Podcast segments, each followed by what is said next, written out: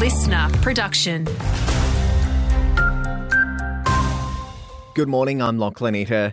A young man who spent hours trapped under tons of grain in the Central Highlands was in good spirits on the way to Rockhampton Hospital, where he's been undergoing treatment. Bystanders used shovels and a front end loader to help free him after a silo collapsed northeast of Springsure yesterday morning. Critical care paramedic Kirsty Berger says he was conscious throughout the ordeal.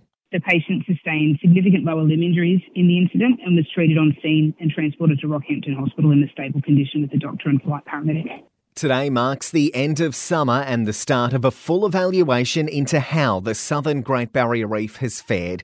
Recent aerial observations have revealed regions around the Keppel, Capricorn, and Bunker Islands have suffered extensive coral bleaching. Dr. Roger Beeden from the Great Barrier Reef Marine Park Authority says scientific research will continue this weekend so that we can fully understand the picture of both the extent, like how widespread it is, but also the effects at the sort of colony levels of um, within a particular reef.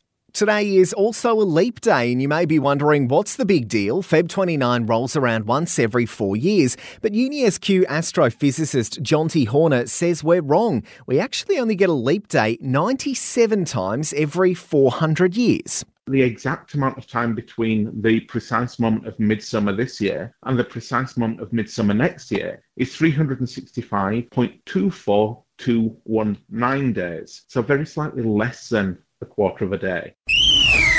In sport, a Central Queensland trio is on the verge of making history playing in the NRL's Las Vegas campaign. Kobe Hetherington starts on the bench for the Broncos as they face the Roosters at Allegiant Stadium. Corey Oates is the 18th man, while Ethan Bullemor is on the interchange for the Sea Eagles when they kick things off against the Bunnies on Sunday.